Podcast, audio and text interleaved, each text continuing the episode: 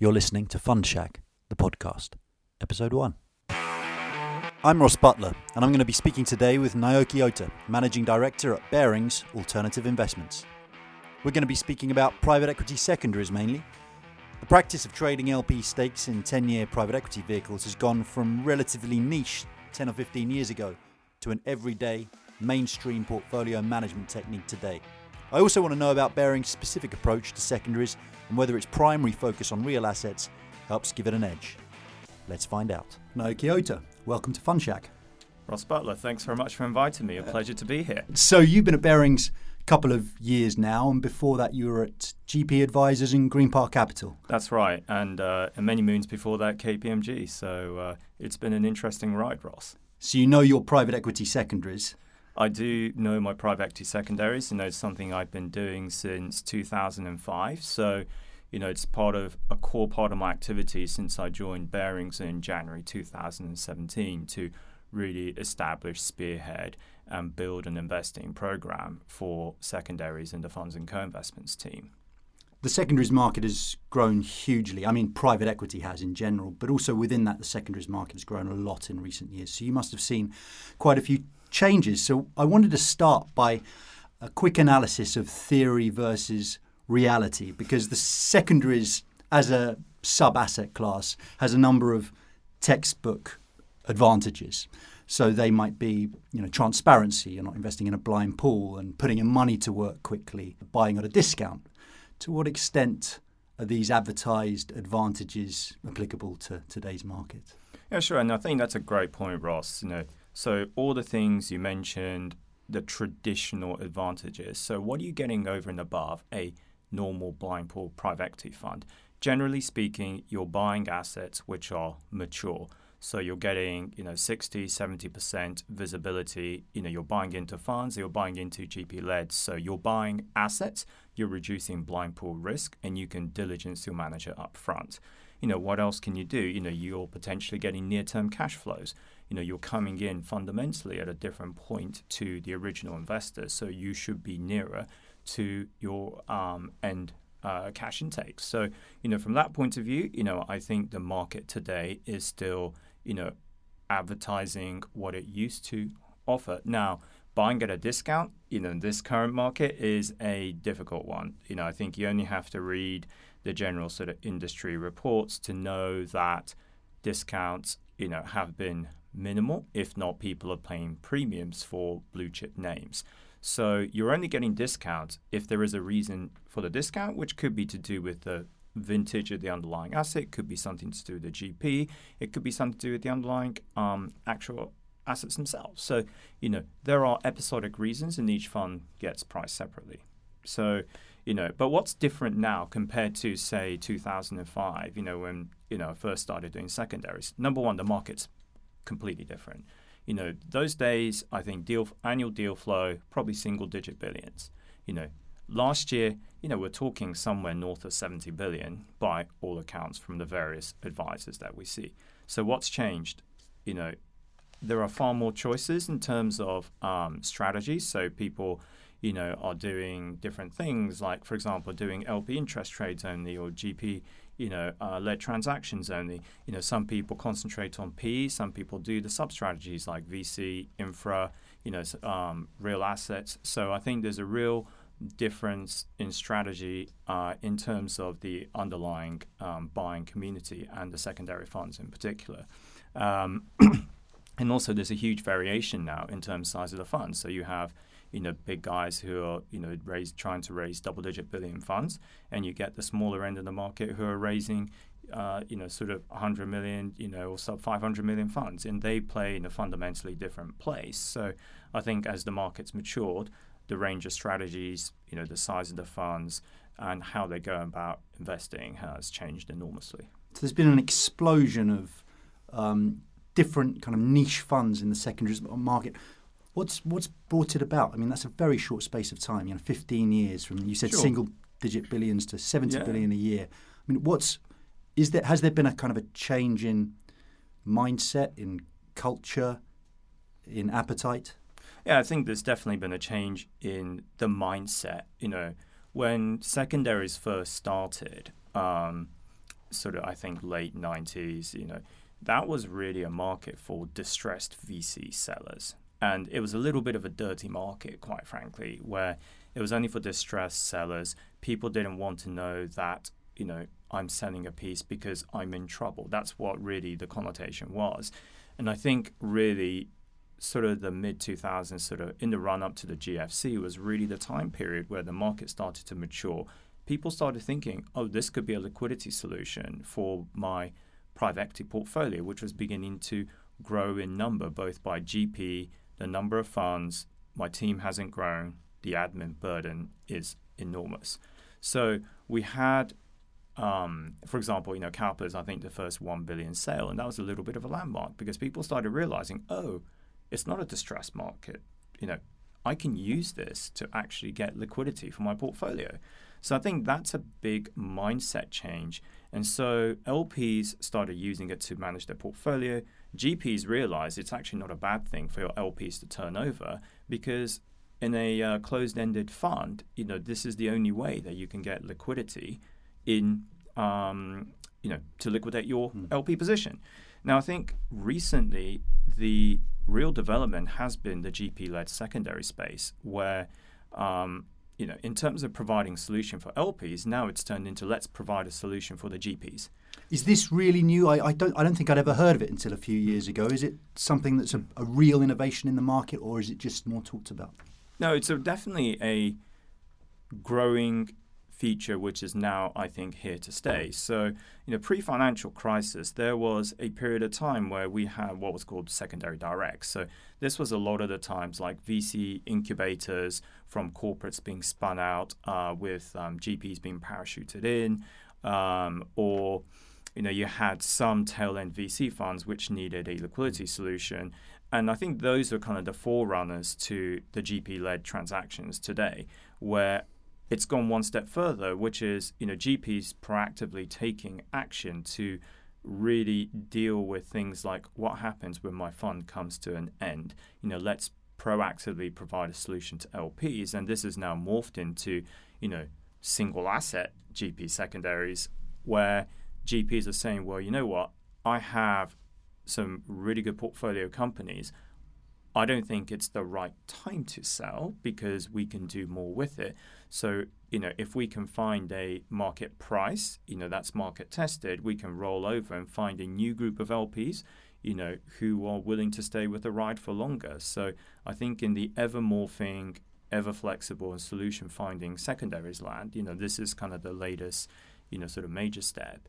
And you know, just to give you a sense, I think you know roughly one third of last year's deal flow volume was in GP-led secondaries, which is an explosion when you compare it to the size it was five years ago. So you've got LPs becoming comfortable, then you've got GPs becoming comfortable. My general perception is that the private equity model didn't change for years and years and years, and then suddenly people are really starting to experiment more in all sorts of ways with the, the fund structure. So you're getting people raising long term capital and partnership funds. I saw a tweet from HG Capital this morning saying that they'd they've owned Visma for 12 years and they want to earn it for own it for much longer. And I just feel like there's people are becoming much more comfortable with creativity around the private equity fund structure. But that must come with a certain level of discomfort. I mean, it must become more complex just being an LP these days. You don't just invest your money in and then wait for it to come back to you. Uh, look, I think that's definitely true. So, you know, part of, as well as doing secondaries, you know, I also look at primary investing as an LP. We also do co investments. And so, in particular, when we are looking at funds on a primary basis, you know, the structures that managers are proposing, the different types of strategies, you know, are becoming ever more um, sort of wider and more um, creative, as you say. So, for example, you know, some asset classes lend itself more to longer life funds. So some infrastructure funds and they're coming out with 15 years, 25 years, open ended, um, in for what is really a private markets asset class. You know, with sort of redemption features or liquidity features, so that you're not forced to then you know go to the secondary market as an LP. So you know people are trying to find better ways to match, I guess you know asset duration of the underlying um, you know investments to the fund life, so that you don't get a situation where you know you have a ten year fund holding a long term asset and is being forced to sell. So you know I, I agree with you that uh, you know it's becoming more complicated, and you got to match kind of what you want to do with finding an investment opportunity which matches up well. It must be throwing up all sorts of new conflicts, complexities, and conflicts of interest. So I saw you mentioned GP led secondaries. I saw that ILPA came out with some new guidance in the last week or so with regards to you know what they think are decent standards for GPs. To what, what, what, are your thoughts on on that kind of initiative or that initiative in, in particular? Well, I think GP leds inherently are conflicted. The GPs themselves are conflicted because if you're managing something, you know, before and after, then you know inherently you have conflicts in terms of what's the right sell price or what's the right in price, you know, depending on the seller or the buyer. But also the GP usually has some form of vested interest in terms of its own economics. So um, when I look at GP-led transactions, you know, I think uh, one of the biggest things that I look for and try and un- make sure I understand front up is why is the GP doing it? You know, that's I think absolutely critical. And if it's clear to me that what the GP is seeking to do is, you know, nakedly, somewhat egregiously in its own interest, then that's usually a reason to walk away. Um, whereas if there is a logical reason to doing something, and you know there is a general benefit which spreads across the sellers and the buyers and the GP, then I think it's a balanced transaction which has you know which is worth looking at. So, what are the attractions of investing in private equity real assets, both perhaps from a primary as well as a secondary perspective, vis a vis more traditional corporate buyouts? Yeah, sure. So, I think if you think about on a primary basis, you know, why do we invest into real assets? You know, this there's generally less correlation. You're taking a um, different risk reward uh, to buying into um, corporates. So it's the um, whilst you know there's always going to be sort of some matching, or you know you have sort of things like the GFC. Um, we believe that fundamentally, you know, you can get different risk reward to just uh, investing into um, private equity. Now, to your specific question on the secondary side, um, or why do we want to look at real assets secondaries in particular? So it's really twofold. You know, we've built up a you know good portfolio of real assets on a primary basis, both across infrastructure and natural resources. And so that naturally um, throws off some good deal flow um, and sponsor relationships that we can go and leverage. Um, so, on top of that, real asset secondaries compared to corporates on the buyout side is you know less competitive. Um, you know the buyout side, um, as you you and I both know, have been a hot market. Um, you know, pricing has been toppy, whereas I think there's generally less competition in the real asset space where we believe you can get a um, better risk um, reward um, outcomes. And lastly, I think it's to do with um, sort of our firm as a whole, where it's not just our team and uh, you know some of my fellow team members who have domain expertise in some of the real asset spaces. We have for example, a public equities team that specializes in natural resources. Um, so we can go and also leverage their knowledge, or we have an infra debt team, so we can go and talk to them as well about you know certain types of sub asset classes within infrastructure. So you know we have a large um, you know, we're a large corporate. We have 2,000 people across the globe, and sort of that breadth reach into um, the various parts of the asset management universe provides us, I think, with a unique cutting edge. So you're not just looking at a spreadsheet; you have the people on the ground that understand the assets as well. No, absolutely, and also who look across you know different parts of the capital structure as well. So we get a unique view into the various parts of um, sort of the universe of real assets. And what are the? How does that differ in terms of your your day job, the analysis with, uh, of the opportunities in the by, by way of kind of real assets versus more traditional buyouts? Yeah, so it, it's definitely different. Um, you know, if you look at for example, natural resources funds, you know, um, depending on whether the underlying assets are, you know, you can have say oil and gas, you can have metals and mining, you can have timber. You know, they all have very different dynamics. So, you know, what's actually really powerful about the platform that we have is, you know, within our team, we have people who have expertise in, um, in particular, metals and mining, oil and gas, in infrastructure, which, um, you know, I can go and leverage on top of my own knowledge. But also, as an institution, um, we have, for example, um, natural resources specialists within the public equities team. You know, we have people, for example, who sit in the infra debt team. So they see different parts of the market, which we can go and leverage their um, specialist knowledge as well. So in terms of what's different from my sort of day job, uh, you know, if I'm, or what's different, say, looking at corporates and the private equity side, you know, there, it's definitely one where you need more specialist domain knowledge and where it's great to be able to engage the wider firm to go and um, you know uh, get points of reference. Presumably, it's you don't have the management component, or at least it's not as important with real assets.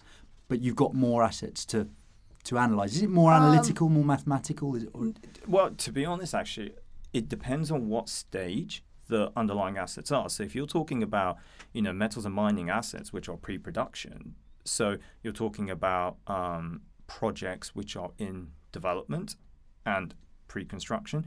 Actually, it's I would say less mathematical insofar as you know a lot of the time it is actually about the sponsor diligence. You know what experience do they have in taking you know projects from up the development curve into um, construction, you know, so that you can get it to the production, which is the you know sort of key value inflection point. So, from that perspective, um, there's actually probably more qualitative aspects on pre-production, you know, sort of focus managers where you do need the knowledge of the industry and you do need to know your way around, mm. or you certainly need to know people who know their way around so that you can go and um, reference appropriately.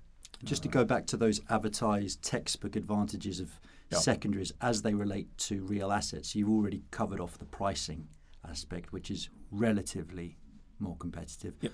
But what about um, your ability to put money to work in this area and sure. get LPs up the up the J curve? No, well? absolutely. Look, I think in terms of that, really on that aspect, it's probably um, parallel to a um, buyout fund. So you know, if you invest into a relatively mature fund, which is beyond its investment period, then you most likely have full visibility into the asset base. I think the slight difference might be that you know if there's sort of a pro- project financing type you know structure involved, not all the capital you know may be drawn down. So it's say 100% committed to investments, but say only 65, 70% drawn. So there's still some more capital to be drawn in the underlying assets to get them up the um, curve. Yeah. Now, I mean, I use the in the natural resources context. I think if you're talking about infrastructure, that's slightly different because you know if you're looking at a general infrastructure fund, whether it's a core fund or core you know core, core plus value add, then these funds you know tend to have a component or a large component of brownfield assets which are already in operation, stabilized. So that is much more like a traditional private equity fund in terms of um, you know less. You can do much more cash flow type valuation work to right. ascertain what's going on. But that's a slightly different subsegment in the market where, you know, if you have good infrastructure names which are, you know, sort of stabilized assets, then the pricing is reflective of that. And you have some secondaries players with lower cost of capital, you know, who are buying into those deals. So, you know, they are pretty expensive at the moment. Where does um, secondaries per se and your style secondaries, real assets focused secondaries, mm. sit on in your experience, on the risk return spectrum vis a vis private equity itself? Because it seems to me that with secondaries, you kind of get your cake and eat it. You get, you know, you, know, you get your money to work, you get your money back quickly, you get a little bit of transparency. It's still private equity, mm-hmm. so something's got to give. So yeah, look, I think on uh, it. So it really depends on what sub um, sort of almost asset classes you're buying into. So I think if you're buying into things like um, energy you know upstream energy or upstream you know metals and mining, then you could get some you know pretty um, good outsized returns from secondaries, but you're taking bigger risk in terms of the potential downside. So you know the way that we think about it is okay, you know the protection comes from the quality of the underlying assets and you know the in in price at the end of the day. So you know, if we are going to pay up, then it, the asset base better be very good. Or, you know, if we have doubts over it, you know, or there are some more, you know, uh, potential for some downside risk, then we'll have to cushion it through, you know, price. So being price disciplined is absolutely, I think, critical um, in this market. Whereas if you're looking at, say, some of the more stabilized, you know, core type infrastructure funds, the downside is relatively limited.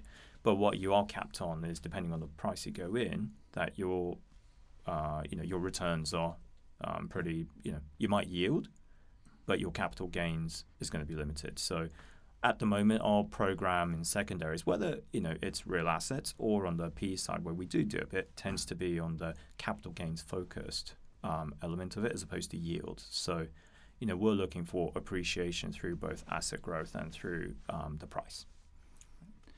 And so you've got to be price disciplined. What's your funnel like compared to say a, a primary market funnel, which as I understand it, you have a huge amount, a huge unit potential investment Sure. universe, and you drill Yeah, down yeah. to the one company you want. Presumably, your funnel is narrower within secondaries, but what's go. Yeah, uh, look, I think the the difference with say primaries versus secondaries is primaries, as you said, there's a wide choice of managers. Now you have some access constrained managers, so you know whether you want to get in or not, you know you might not even you know meet the manager. But in general, it is our choice as LPs to go and try and pick and choose which managers you want based on what's out in the market, what strategy you're choosing, and it's really our choice. The difference in secondaries is, especially when you're um, bidding in competitive situations, is that you can put your best foot forward, but someone else might pay more. So, you know, long-winded way of saying, I mean, in general, my kind of conversion of opportunities to actual investment is probably like in the two to four percent type ratio. So you kiss an awful lot of frogs before you get you know your deals done. I think is the Right. best way to put it. I'm interested in the in, in the deal flow aspect because in the primary market, obviously, it's very intermediated in the UK at least. In other markets, Mhm. it's perhaps more proprietary. How does it? How do deals come to you typically? What are the, what are the ways they come? I understand you're sometimes on the other side of a fund Sure, as sure. well, but Yeah, of- look, I mean, you know, I think we're no different to any other, you know, person um, looking to buy secondaries. So, you know, you have your, especially on the fund interest side, if you know a very good bench of advisors who've been established for a long time, you know, and they probably capture the bulk of the market from the fund interest point of view. Um, so, you know, do we talk to all the advisors? Absolutely. You know, where can we find something which um, you know, might be less uh, sort of widely participated, you know, auction situations. Well, you know, that's definitely sort of being close to your sponsors, uh, you know, having the conversations, making sure that if they catch wind of an LP who wants to sell, that you're on that list of people that they call. Um, so that's definitely, you know, sort of a core channel that we're developing and we're working, you know, with um, all our sponsors to make sure that we're getting, you know, we're getting those calls. Um, So, how comfortable are you, or the average specialist secondary investor, that you're that you're getting all the calls you want to get, or you're on the lists or on the radar? Is it a very kind of transparent market? Because for someone like me, it's not a press released market, right? So unless Oh, you're on the inside, you don't know what's happening. Look, and I think you know the usual sponsor actual response to this is um, most often they don't even know that an LP wants to sell because the first time they know it's an advisor who calls them say, "Hey, LPX wants to sell," um, you know, and we're advising them. So, you know, how much do we see? Look, you know, we deal in the general market terms. You know, we put min- like a relatively small amount of money to work. So we're not like your multi-billion uh, secondary guys who see probably a broader um, deal flow. You know, would I like to see more? Yes, um, and that's something we work on hard to do. Um, but look, you know, our program is still relatively young, so we're building our presence, we're building the message. You know, a lot of the times, uh, you know, you've got to just repeat the same message over and over again so that you know it filters through. That's the Um, nature of marketing, saying the same thing over and over. Uh, look, you know, the other thing I just say is obviously, you know, as well as investing as a secondary, we are LPs as well, right? So, you know, when you talk with other LPs, you know, there's always you know a conversation to be had if the other, you know, if your fellow LPs, you know, want some liquidity. Um, so, what are the main risks in the market today that you're potentially concerned about, or at least monitoring and thinking about? In secondaries, in yes, particular? yeah. Yeah, look, I think so. First and foremost is price. Um, you know, some of the aspects today do remind me a little bit pre-crisis, where um, it's not only the really good quality names that are being priced high; it's sort of the next tier down, as you know, sort of tier two or tier three type deals, which are, I think, expensive because there's a lot of dry powder chasing after um, deals, and so I think it's relatively um, how can I call it, mediocre quality deals being priced beyond what they should be. So I think the risk reward curve is still, you know, a little bit mismatched at the moment. Um, so I think price discipline is probably the single biggest thing that I look for. Um, you know, is that how you add value as a secondaries investor? It's it's looking for the best it's just a trade-off on price. Is that is that the um, value add? Well, look, you know, where do you if you think about where do you make your money in secondaries? You know, there's several components. So, you know, you're going to make money through if you get a discount on the price, you could potentially, you know, that's one component of it. But you know, other components of, you know, if you think about it in very basic terms, is what's the quality underlying um, assets. So if your underlying assets grow in value, you know, that is going to drive your future returns. Now, you know, we don't use financing, you know, in a um, debt sense, but obviously a lot of secondary players do. So, you know, if you can overlay price with, you know, underlying sort of quality of assets, and then you lever, you know, you put in some financial engineering in, you know, those are, I'd say, you know, the three core components that you're looking at in terms of your drivers of return. So, I mean, look, what I always say, secondaries is not a complicated business. You know, at the end of the day, you're buying a future cash flow stream, and what you're prepared to pay for it really comes down to what's your cost of capital. Yep. So, what about um, r- large external risks? Another kind of global financial yeah. crisis. What mm-hmm. happens to the secondaries market, which is yeah. Well, that's look, that's an interesting question. So if you looked at what happened after you know sort of the GFC, I mean there is you know, I think I, I, I, sort of forget the exact stats, but you know, there is one year where the volumes fell, you know, spectacularly, and I think there was definitely a mismatch going on of you know what buyers were prepared to pay for versus what sellers you know wanted to sell at. Plus, I think there was um, a lot of deals done at the time, which did happen, where, for example, people were selling the most recent vintage funds with the largest unfunded commitments. So you know, people were basically selling their liability as opposed to selling assets. Um, so, you know, could something like that happen? Maybe. You know, the, the shape and the form in which the next, you know, financial crisis, you know, happens is, um, you know, I'll tell you what. If you know the answer to that, please let me know because you know that'll be great. Um, but if I knew the answer, I don't think I'd be here, right? so from that point of view, look, you know, uh, what could happen? I think generally speaking, in the financial crisis, look, you know, equity fa- you know, equity values will drop, right? The public market. So what will happen? You know, valuations will compress. You know, because most funds in mark to market, you know, you're going to have a you know classic sort of quarter on quarter valuation falls. So because the secondaries market's priced off the latest NAV, which in itself is lagged three you know three months, then you're going to get the reverse to where we are today. You know, where it's a strongly priced market uh, to one where people are pricing in the falls. So, you know, you'll probably find a period where, you know, um, you have sort of much bigger discounts um, as the market falls. Now, as to volumes, that's really difficult to know. You know, you might have some more forced sellers. There are very few forced sellers today. Um, mm. So you might have a larger volume of forced sellers, but you probably have less people who are doing portfolio management because it's not an optimum time to sell. Are you going to have more um, sort of volume from GP led type secondaries where funds get into trouble and they want some sort of solution? Potentially, yes. You know, so if they can't sell their underlying portfolio companies, they run up to the end of their fund term. Then that's a classic situation where GP led secondaries, I think, will kick in. So.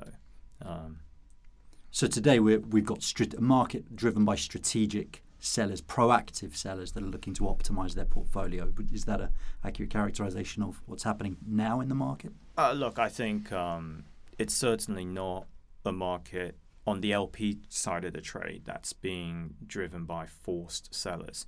Um, but look, the reason why people want to sell are quite frankly enormously varied, and it just depends from organization to organization. So, you know, some people may want liquidity. You know, you have situations often now where there's a CIO change, and so the CIO, you know, the new CIO wants to change the direction. So, you know, let's um, you know um, optimize the portfolio to do something else.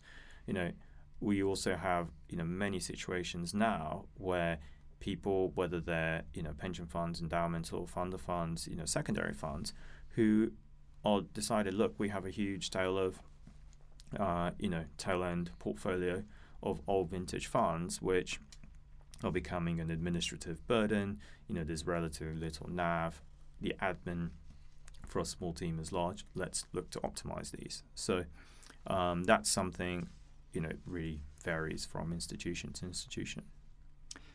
To try and round this all off, the the last 10 or 15 years in the secondaries market has, has been kind of astonishing in terms of its growth and in, in the growth of its complexity as well.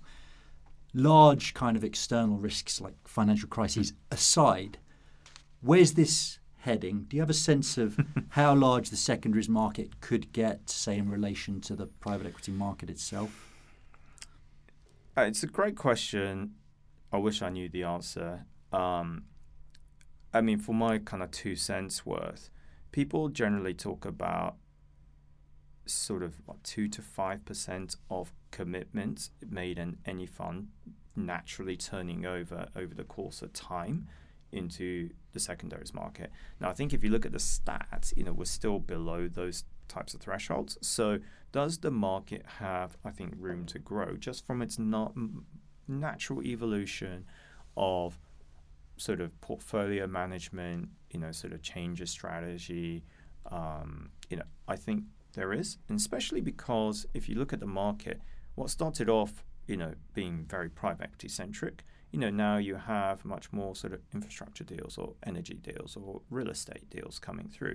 You know, there's private credit. And I think, you know, the all of these generally are closed-end, finite life vehicles. And so as people get more comfortable with secondaries in these kind of other sub-asset classes, I think the secondary deal flow in those will grow.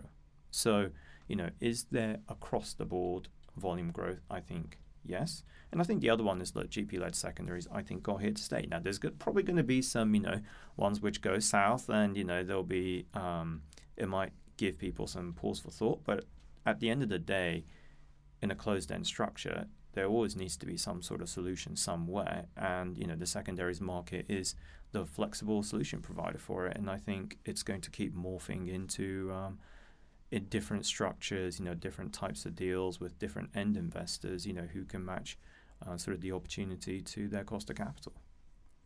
Naoki, thank you very much for sparing your time. Ross, it's been a pleasure. Thank you.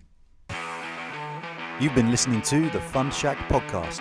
Make sure you subscribe and visit our website, fund-shack.com, for many more video interviews. It's the private capital channel for alternative investment professionals. Thanks for listening.